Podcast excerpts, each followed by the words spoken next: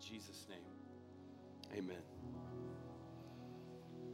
Doesn't it feel good to just take a breath in the presence of God?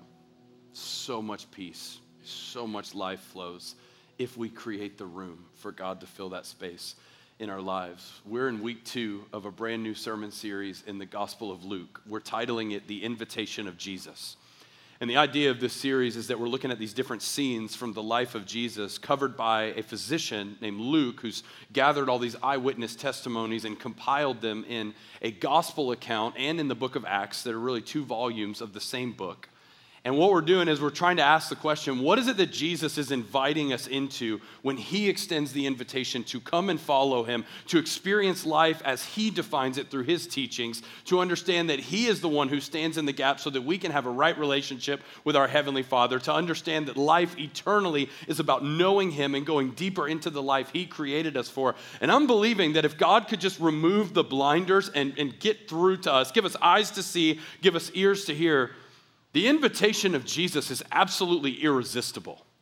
We got to get out of our own way to actually see it and actually hear it. And last week, I know I say it almost every week. If you missed last week, go back and check it out on the podcast, go back and check it out on YouTube. But like never before, if you missed last week, you have to go back and check out that sermon because that's not just sermon number one in a series of many sermons that are coming.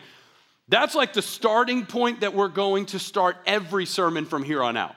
So if you missed Jesus' teaching on the parable of the sower, here's what he said. He gave a story, a parable about four different types of people that are at every church gathering you have ever been at, and the four different types of people who are in this room right now. Because he literally said, there's four types of soil that a sower goes out to throw out seed, and four soils define four different ways of hearing the word of God. So, right now in this room, right now in Birmingham, right now, Lake Martin, Huntsville, wherever you're joining us from online, wherever you are, you are one of four people according to Jesus in the profiles he laid out in Luke chapter 8. And while that's scary and a little bit sobering to go, whoa, he summed it all up in four different categories, here's what's more scary three of them are bad. Three of the four.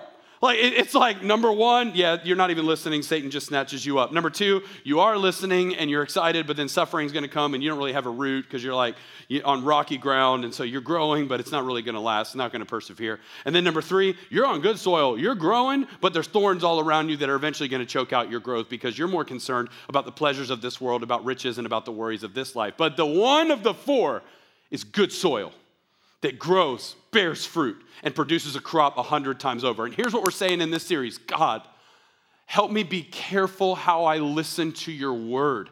I don't want to mistakenly believe that just because something resonates from a sermon or from a time alone with God, that, it's bearing fruit in my life. And Jesus says at the end of the parable, be careful how you hear. Take heed how you listen. The whole message of the parable of the sower is not, you're one of four and you can't do anything about it. The whole message is, get your heart in a state, get your soul in a state where you're actually receptive to let the Word of God do what the Word of God does.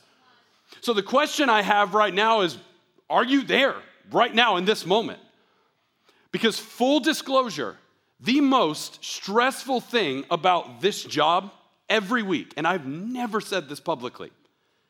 The most stressful thing about preaching every week is getting some of you to care about this stuff. And so I carry that weight, false responsibility, by the way, it's not up to me. But I carry that weight going into preaching every week, going, okay, it's not just how do I accurately and correctly teach what God has laid on my heart. It's how do I start this message and deliver this sermon in such a way where the people who don't care start to care. And I'll do anything. I'll get loud, I'll shout, I'll go, that's not really funny. I got to think of something funny. I'll, I mean, I'll brainstorm ways. At the beginning of the sermon, say something that resonates with people who could care less so that they actually care. And I felt like God was setting me free of something that has falsely put me in anxiousness for so long. And it's this Miles, it's not your responsibility to get them to care. It's their responsibility to care about their soul and to make sure the soil that is receiving the word is in a space that can bear fruit. So, the question I have right now did you come here today to pass the time? Did you come here today to maybe hear something that might resonate with your life stage or situation? Did you come here today because you're in pain? And we said last week that pain can actually be the most fertile soil for the Word of God to grow. Because if you're hurting right now, you're in a tough season, I don't need to say anything to get your attention. You're already fully tuned in because you need it. What does it look like for us all, regardless of our circumstances, regardless of our situations, to get our hearts in that, place, that place of desperation once again? God, I, I might not be in the most difficult season I've ever been in right now, but I need you as bad as I ever have. And in this moment, you have something new to say to me. That's how we're coming before the Word of God. And we're going to pick up right where we left off last week. Did you bring your Bible to church? All of our locations, if you have your Bible, hold it up. Hold it up high. Hold it up high. Man, it's so good. Who is like really excited about football season? Keep your Bible up. Turn with me to Luke chapter 8. Luke chapter 8. It's like, how honest are we being? Um, I'll tell you, I am excited and I'm hopeful. I'm not excited about five straight games in the month of September. Because you know, in Auburn, Alabama, particularly if you don't, if you're not lucky enough to have seats on the side that's covered, you know what I'm talking about? Like some of those day games, I mean, it is like you have to wear sunscreen and hydrate and hydrate to actually survive on a Saturday in September at times. So be careful, guys, and make sure your, your heart's in a good place to listen on Sunday based on whatever decisions you make on Saturday. Okay, turn with me, Luke chapter 8. We're going to pick up right where we left off last week. We said that the Gospel of Luke is written along with Acts to reveal the continued story of redemption from Old Testament to New Testament. So, what you're going to see in Luke is references to the people of God, Israel, over and over again because he's trying to illustrate hey, this is all one story. And Jesus, the coming of the kingdom of God, is the culmination of everything up until this point. If you need a title for this sermon, it's called The Word and the Storm. You'll see why in just one second. But we are going to pick up right where we left off last week. Hey, you remember in the sermon, I, there was that crazy moment where I was like, I thought Jesus was done talking at the end of the parable of the sower, but he actually kept going. Well, guess what? I thought Jesus was done talking after that section about light and fruit bearing and light shining, being connected, and be careful how you listen. I thought last week was it. But it turns out he's not done yet. The story keeps going, and we got more to read. Luke chapter 8, verse 19. If you're there, say I'm there. Now, Jesus' mother and brothers came to see him, but they were not able to get near him because of the crowd. Someone told him, Your mother and brothers are standing outside, wanting to see you. He replied, My mother and brothers are those who hear God's word and put it into practice. Oh, I, I really thought he was done. But Jesus, and this is a moment where if you don't read the Bible often, you're like, whoa, this is not just a kind and gentle Jewish man. He's got a little bit of an attitude on him. Mom and brothers come to visit with him, and he's, he's using them as a sermon illustration. Like, what is happening here? Here's what you need to understand this scene is also covered in the Gospel of Mark, and Mark gives us more detail. Where Mark tells us Jesus' family was seeking along with the Pharisees to rebuke him. They thought, our family member, our brother, has gone insane. He thinks he's the Messiah and he's teaching these weird stories about seeds and soils. We need to get to him and tell him to be quiet. So don't think Jesus is being mean or standoffish to his family. Some people use this verse to take a break from their family. They Like even Jesus needed space. And he's like, no, no, no. Jesus knows they're not here because they want to hug me and have a family reunion. They're here because they don't know why I'm going in on the teachings I'm going into, and they actually want to call me away from my purpose. But instead of like confronting them head on, Jesus uses them as an illustration to connect to everything he was just talking about in the parable of the sower. And he goes, Oh, I'm glad you brought up my mother and my brothers who are actually here to pull me away, so I'm not going to stop. But now that you brought them up, let's, let me just say this. If you want to know who's in my family, it's those who hear the word of God and put it into practice. This whole section is about hearing, and this is the culminating moment where Jesus goes, I don't want you to just be hearers of the word, I want you to be a doer of the word. And this is Jesus' message over and over again in his life, way more often than his message is hey, I came down from heaven to obey God on your behalf. Soon I will die, so that whenever you hear about what I have done, you can pray a prayer and believe that I died for you and also that I rose from the dead so that I'll forgive you of your sins and you can go to heaven one day when you die. And once you pray that prayer, you can know with absolute certainty. And if you want bonus points, get baptized. You'll never hear Jesus say that, ever. You know what you'll hear Jesus say repeatedly? take what I teach and do it. It's making some of you uncomfortable because you're going, whoa, this feels like a switch away from the grace of God, away from the finished work of Jesus. No, no, no. We got to see the finished work of Jesus in the grace of God, in the context of the story of God, where Jesus comes down as a Jewish rabbi with real teachings that he expects real followers to actually abide by. It's not a one time moment either. The end of the greatest sermon ever preached. I quote this moment all the time because Jesus, when he wants to conclude his epic teaching, leaves the people with this choice. This is Matthew 7. I'll just read it. Therefore, everyone who hears these words of mine and puts them into practice is like a wise man who built his house on the rock. The rains came down, the streams rose, and the winds blew and beat against that house, yet it did not fall because it had its foundation on the rock. But everyone who hears these words of mine and does not put them into what? Practice is like a foolish man who built his house on sand. The rain came down, the streams rose, the winds blew and beat against that house, and it fell with a great crash. For Jesus, practicing what he teaches is not bonus level Christianity for people who are actually serious about their faith. For Jesus, practicing what he teaches is a non negotiable for anyone who calls themselves as serious as we're claiming to be as disciples.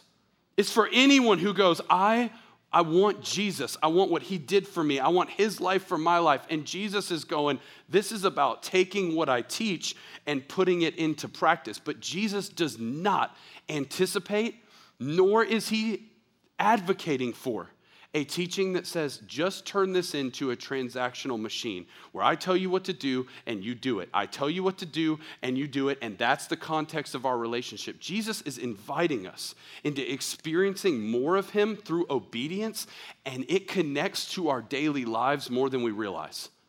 See, when we think about obedience, we think about Ten Commandments, we think about what we can do and what we can't do, we think about more morality than anything else, which some of that's good because there's a lot of moral law in the Bible.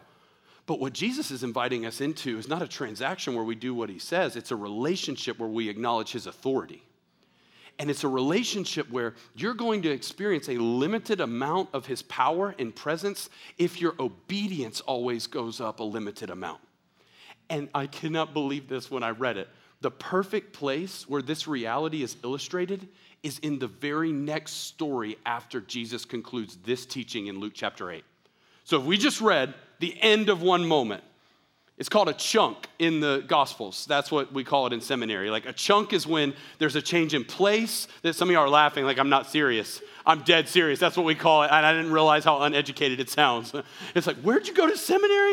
Um, but it really is. Like when Jesus changes place and pace and there's a totally different scene, the writer is moving you on to something else. But because of the way Luke compiles his gospel and because of what you're about to read, I do not think it's an accident that Luke places this story as the very next thing that happens. Look at this in Luke chapter 8, verse 22. It says this One day, so we're moving on, Jesus said to his disciples, Let us go over to the other side of the lake. So they got into a boat and set out. As they sailed, he fell asleep. A squall came down on the lake so that the boat was being swamped and they were in great danger. The disciples went and woke him, saying, Master, Master, we're going to drown. He got up and rebuked the wind and the raging waters. The storm subsided and all was calm. Where's your faith? He asked his disciples. In fear and amazement, they asked one another, Who is this? He commands even the winds and the water, and they obey him. Now, I know if you've been in church for a while, you've heard this story repeatedly, but just try to see this with fresh eyes right now. Try to see this. Jesus is seeking out to go to the other side of the lake. There's massive importance in that because this is Jesus' ministry spreading to a region that the people of God would normally not be willing to go. We're going to the other side. On the way there, Jesus falls asleep, and it says a squall broke out. This is a storm life threatening, especially considering the fact that a lot of Jesus' followers were fishermen. They've been in boats, they've been through storms, and the fact that they're afraid for their lives means this is not a little bit of rain, it's not a little bit of lightning, it's not a little bit of wind. This is, we're gonna die, and this whole boat is gonna be split in half. And our rabbi, who's done miracles, is asleep. Jesus was a heavy sleeper. Any heavy sleepers in the room? Any of y'all? Raise your hand. Any light sleepers in the room? Raise your hand. That's amazing how often the light sleeper is married to a heavy sleeper. And then God funny like that. You know what's an underrated, people who are single, you know what's an underrated dating question? Find that out beforehand. Like ask, ask that question ahead of time. Because I, I am a heavy sleeper, shocker, and, and my wife is a light sleeper. And, and we've had moments, like still unresolved tension in our marriage. Because I remember when Aniston was born, she's like crying so loud the night she was born, and I am dead asleep. My wife can barely move in the bed that she's in. Like all kind of drugs have gone in. And she's like, Miles, can you please? I'm dead asleep through the night. She's right next to me. So I, so I, and, and we're, we're in counseling and all that's good at this point. But I, I, I'm shocked by how often the two end up together. Well, Jesus is a heavy sleeper. A life-threatening storm can't wake him up. Now, scholars debate, was he really asleep? Was he was he pretending to be asleep? I think with how much he entrusted to his heavenly father, he really was asleep. They wake him up, and for whatever reason, Jesus is in a bad mood. Now, you you read into that, and I've heard people teach this. Jesus is upset because he's like, I'm getting my sleep. You should trust me when I'm in the boat. Like, if I'm in the boat, everything's going to be fine. He shuts down the winds and the waves, but he doesn't stop at rebuking creation. He rebukes the disciples, and he says, Where is your faith? And on the surface, you look at it and go, I empathize with the disciples. If you're about to die and the one who is the most powerful, the one who's in charge of your crew, is sleeping through this moment, you would wake him up too. So, what is Jesus pushing them into when he says, Where is your faith? And I've heard it argued Jesus wanted them to understand that if he's in the boat, everything is going to be fine. But you need to understand this just because Jesus is in your boat doesn't mean you won't go through a storm. And just because Jesus is in your boat doesn't mean that things won't look like I'm not going to make it through this. The reason why Jesus was so frustrated with the disciples was not because he was in the boat, it was because of what he said before he got into the boat. Pay close attention to this. Go back to the very beginning in verse, uh, what is that? Verse 22. One day Jesus said to his disciples, Let us go over to the other side of the lake the moment those words came out of Jesus' mouth, they were already on the other side of the lake. This is how you have to start to think of the Word of God. When Jesus said, Hey, we're going over there, clear direction, that means, regardless of what happens between there and here, we're getting there because I said it. The lesson, where is your faith, is Jesus going, I told you we're going to the other side. Just because what you see doesn't look like what I said, that shouldn't change your response. Your response has to be more tied to my words than it is tied to your circumstances. He's calling them to obey his word. And that's why the story ends with the disciples amazed and marveling at what? The fact that when he speaks, the wind and the waters obey. The whole point of that story is if Creation obeys when Jesus speaks. Why don't you? And why don't I?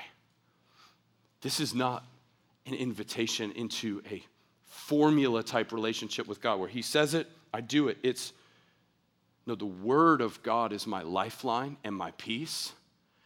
And I have to learn to practice obedience to what God says if I want to step into more in my relationship with God. And this is not an option. You know, one of the family members who tried to pull Jesus aside in Luke chapter 8 was a guy named James. You know what James's epistle is most known for? This verse, James chapter 1, verse 22. Do not merely listen to the word and so deceive yourselves. Do what it says. Anyone who listens to the word but does not do what it says is like someone who looks at his face in a mirror and after looking at himself goes away and immediately forgets what he looks like. But whoever looks intently into the perfect law that gives freedom and continues in it, not forgetting what they have heard but doing it, they will be blessed in what they do. Jesus is modeling a relational invitation to take his word and make it your lifeline. And one of the family members who wanted to rebuke Jesus in the situation where he's teaching the parable of the sower heard what he said. You know who my family is? My family is not necessarily who's related to me by blood. My family are all those who take my word and don't just hear it, they apply it, and they practice it. ACC, I so desperately want us to be a church that does not sit on the sidelines and acknowledge that the word is good. We will experience a transformation in our lives personally and in our communities and in our families when the word isn't lauded for its content, but it's obeyed and experienced in power. And we got, I did not plan to say this, but this is why I'm doing this message today. We've got a problem right now. And I love what God is doing here, okay? I love that people are being drawn to experiencing the Word of God preached just the way it was written. I love that we talk about being the remnant and wanting to create disciples more than we create consumers. But even in our culture at ACC becoming so Jesus centered and you got to get serious about your faith, even in doing that, it's easy to feel like because that message resonates with you that you're a part of it. But we've got a big problem in that still a, a, lot of us who come into a space like this spend more time exalting the way I teach than obeying what was taught and experiencing it in your own life. I, I love that you're here. And I love that you might go to lunch and go, that sermon was awesome. What I would rather you do is take it and live it and experience that this God we're talking about is as real and more real than we're even claiming. This power is available. This life is yours. God wants to use you. There could be people getting baptized in a couple of months because you're paying attention. The Spirit of God is on the move. That fresh wind we're talking about, it's all around us. But I think we're going to miss it if it's just a glorification of how much the message is resonating and not an understanding that this looks like every single one of us taking the word and going, I'm not just going to be a hearer, I'm going to be a doer because I love, honor, and serve Jesus. And so look up here, do not miss this. I know this is another hard teaching, shocking. But the goal of today is not that you feel convicted and leave today with your Bible and go, I'm going to go home and create a list of things that I'm going to start doing instead of just reading it. That is not the goal of today. The goal of today is that you would see the connection between your obedience and your Heavenly Father's pleasure. This is so key that you understand this. Obeying God is living in the pleasure of God, not living in the effort of self. Here's an illustration. Last week, I told you about my oldest daughter going through what's called restraint collapse, where she's perfect at school and then she comes home and, whoa, I was going to say, Satan, get behind me, but I was like, that's too far. Um, but it's close. And so it's like, you're awesome at school, and we heard you're doing great, but then you come home and everything collapses all at once. What is going on? Well, her perfection at school was rewarded because on Friday, I am happy to report to you that Aniston Fidel won Student of the Month in her class. And yeah, can we show that picture of her? Super proud of her. Yeah, sponsored by Walmart, in case you were wondering. Um, Got to get that in there. so here's what you don't know about this the first week of her younger sister's new school, Elliot won Star Student, which was a, a big deal because we knew Aniston was good at school. We were unsure what Elliot was going to do. But it put all this pressure on Aniston to be like, okay, I'm, I'm firstborn, so I heard that there's a student of the month at the end of every month. And she knew that Friday at the pep rally, this, this award was going out. And so she told us ahead of time, I'm going to win student of the month. Not, I want to win, I'm going to. She has this drive to win at all costs. I have no idea where it comes from. And I'm like, I, I don't recognize that at all. What is going on? And she's like, I'm to win. And so we, like, I, have literally sat her down, looked her in the eyes, and said, You have like 20 kids in your class. It, mommy and daddy are not to be disappointed if they call someone else's name. It is okay. It is, oh, like, we're trying to talk her out of her own perfection right now. But no matter how many times we sat her down and told her, You might not win this, and it's fine. You're good. She wouldn't listen, but not because she wanted to win so bad, it was that she was so sure she was going to. So then she won on Friday. Obviously, she was overjoyed. So I talked to her when she got home, and I was like, did you know, even as they announced it, did you know you were going to win? She was like, Yes. And I was like, What? What makes you know that? What makes you so confident? And I loved her answer. Her answer was, Because I'm a good listener. And I was like, preparing this sermon all about listening and doing. And I'm thinking, I'm like, she's so confident. How is she so confident? It's because Aniston experienced her teacher being pleased by a behavior that she chose.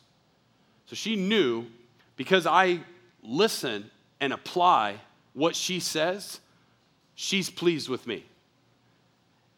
And her confidence in her teacher's pleasure isn't a conditional confidence that you and I would call unfair or wrong. If you look at that and go, is it wrong for her teacher to take more pleasure in her for being obedient?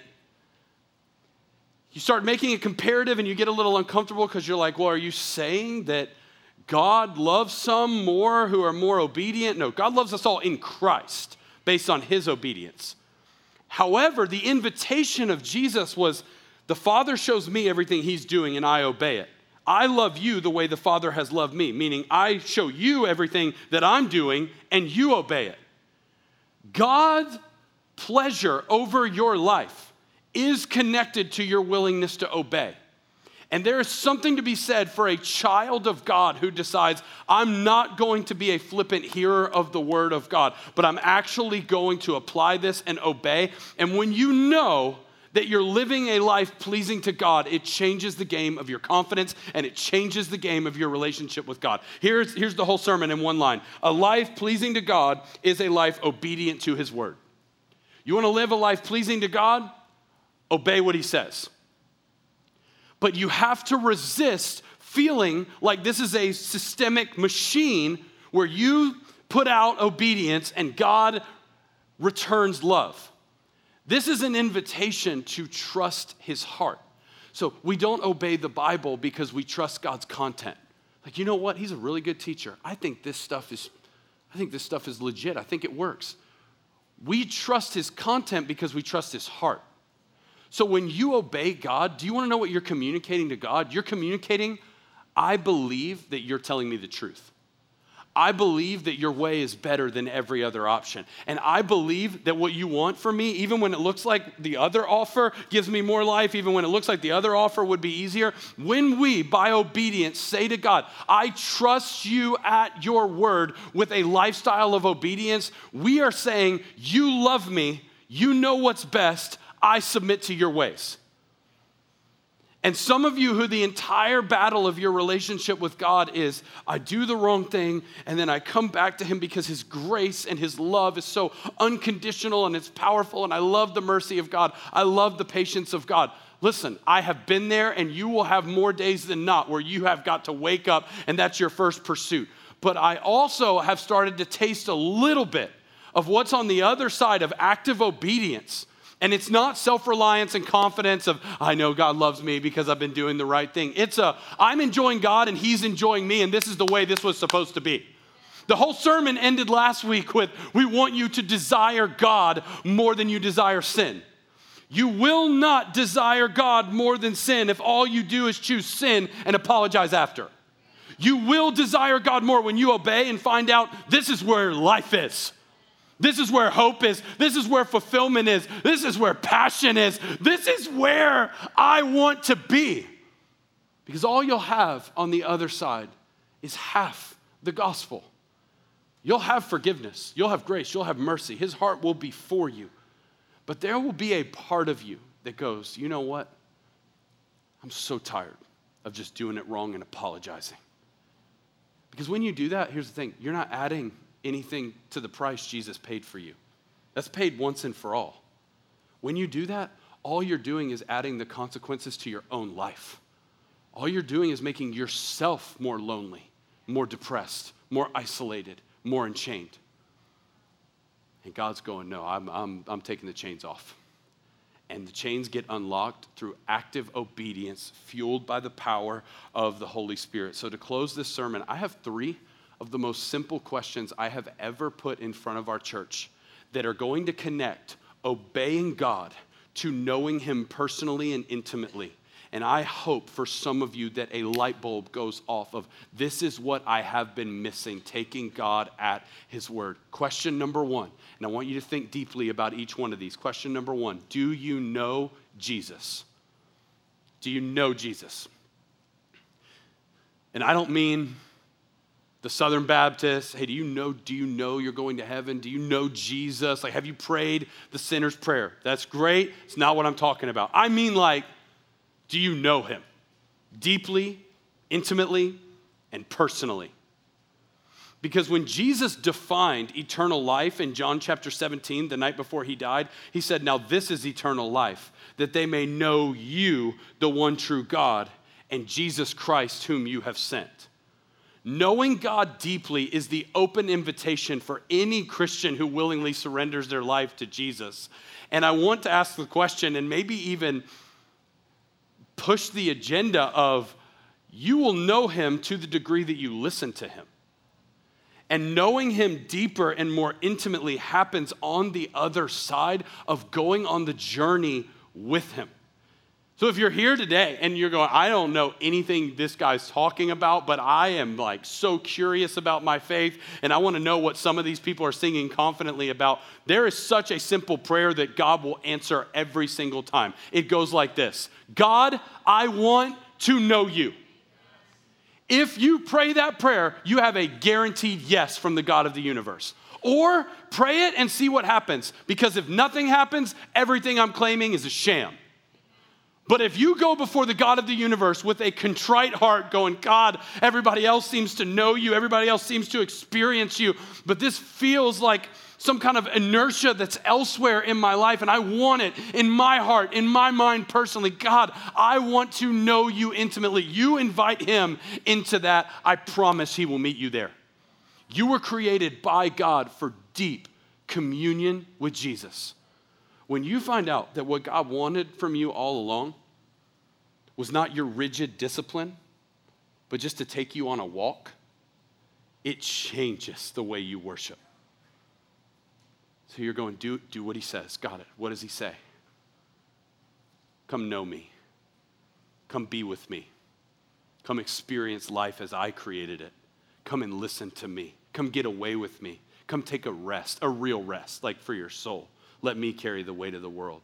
See, you'll find out the more you know Jesus that he's not a rigid commander with a to do list. He's a gentle and lowly demonstration of the love of the Father, inviting you into his embrace to tell you, This is where life is. You are mine. I love you so much. And the embrace of God telling you he loves you. It's so great when you're stuck in sin and you need grace one more time. It is. He's so awesome. He's so patient. But can I just tell you, it gets even better if you listen to what he says and do it. You can know him intimately, deeply, and personally. Number two, do you love Jesus? Do you love Jesus? And before you respond with the obvious yes, the two markers of love are delight and sacrifice. Do you enjoy him? And what are you willing to give up? You can always tell what someone loves by what they're willing to give up for that. That's why the ultimate demonstration of the love of God is the sacrifice of Jesus.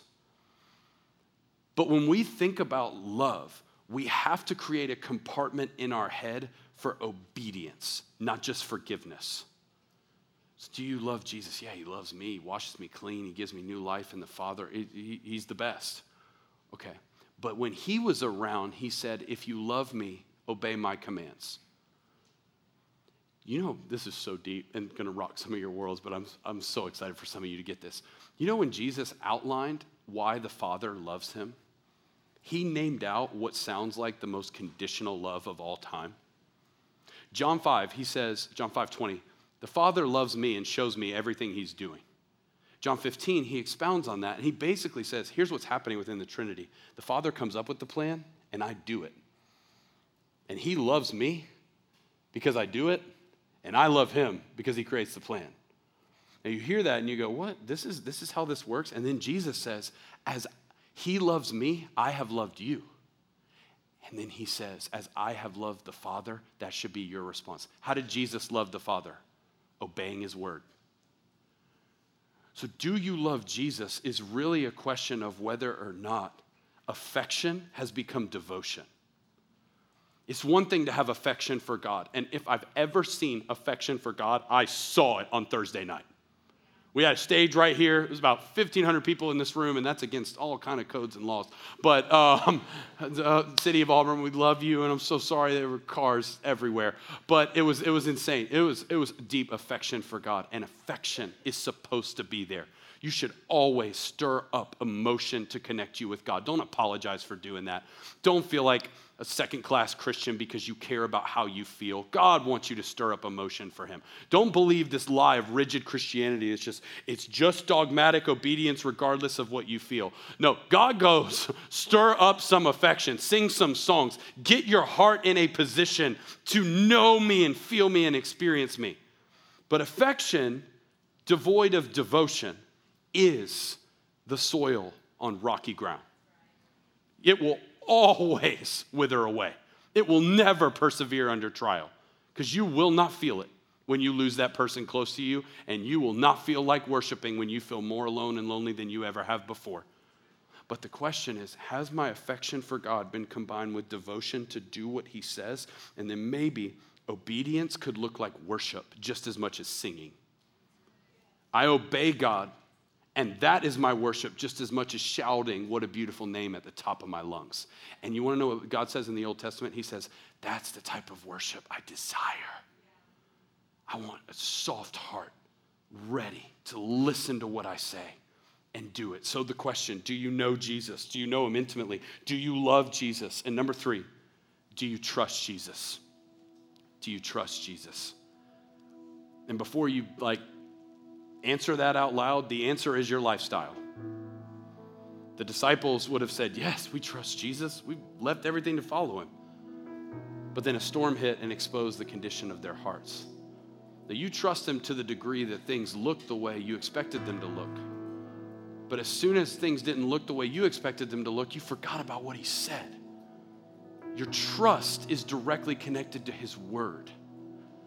And so the question becomes is has my trust created a repentance and a giving up of my illusion of control over my life and said, Jesus, you can have it all my reputation, my stuff, my future, my plans. And there are Christians within the sound of my voice who today, this simple message with these three questions that we would all assume we know the answer to, is an invitation to repent and give trust back where it should have been all along. Go, God, I don't want to just be a hearer. I want to be good soil. I want to be a doer, and I want to live my life for your glory. But I, for the first time in a while, felt so strongly that this message was more for the salvation of a few. Not that my message saves anybody, Jesus saves. But some of you are here and you have never trusted Jesus with every fiber of your being for the first time. You have never said, Jesus, I give you my life. I want to follow you. I trust you. I want to live according to your word. It won't be perfect, but you are my God. I am a Christian.